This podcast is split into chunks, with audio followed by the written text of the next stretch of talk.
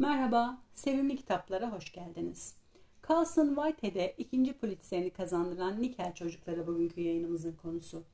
Kitabı yazarken Whitehead'e ilham veren Florida'daki Dozier School for Boys olmuş. Bu okulla ilgili okuduğu bir habere istinaden araştırmaya başlamış yazar. Dozier School for Boys'a hasarlı bir şekilde giren çocuklar mahvolmuş bir şekilde çıktılar yazıyormuş okuduğu haberde. 111 yıl boyunca faaliyette olan ve çocukların hayatını mahveden bu okul için atılan başlık, Nikel Çocukları romanında özetliyor aslında. Girişin olup çıkışın neredeyse sadece ölümle olduğu Nikel okuluna girmek için büyük bir suç işlenmesine gerek yoktur. Sigara içmek bile buraya düşmek için yeterli olabilmektedir. Elwood, idealleri olan, doğru olanı yapmaya çalışan, dürüst ve çok çalışkan bir çocuktur.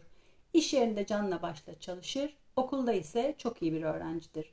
Hatta bu çalışkan çocuğa yeni gelen bir öğretmen üniversite seviyesinde birkaç ders alabileceğini bile söyler.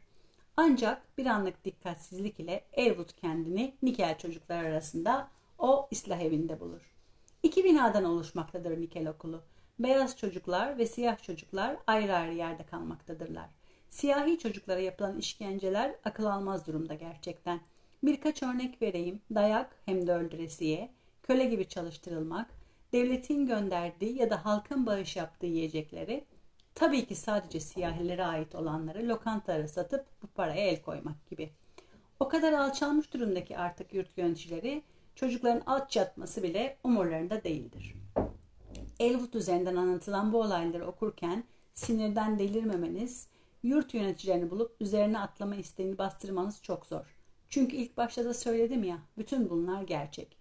Biliyorsunuz ki dünyanın bir yerinde sadece ten rengi koyu olduğu için çocuklar bu acılara katlanmış. Asla tahmin etmediğim sonu ile tek kelimeyle muhteşem bir roman. Irkçıların hiç bitmediği, azalsa da ne yazık ki bitmediğini bilerek içinizde hissederek okuyun Nikel çocuklarını. Bir başka kitap, bir başka yazarda görüşmek üzere. Kalın sağlıcakla.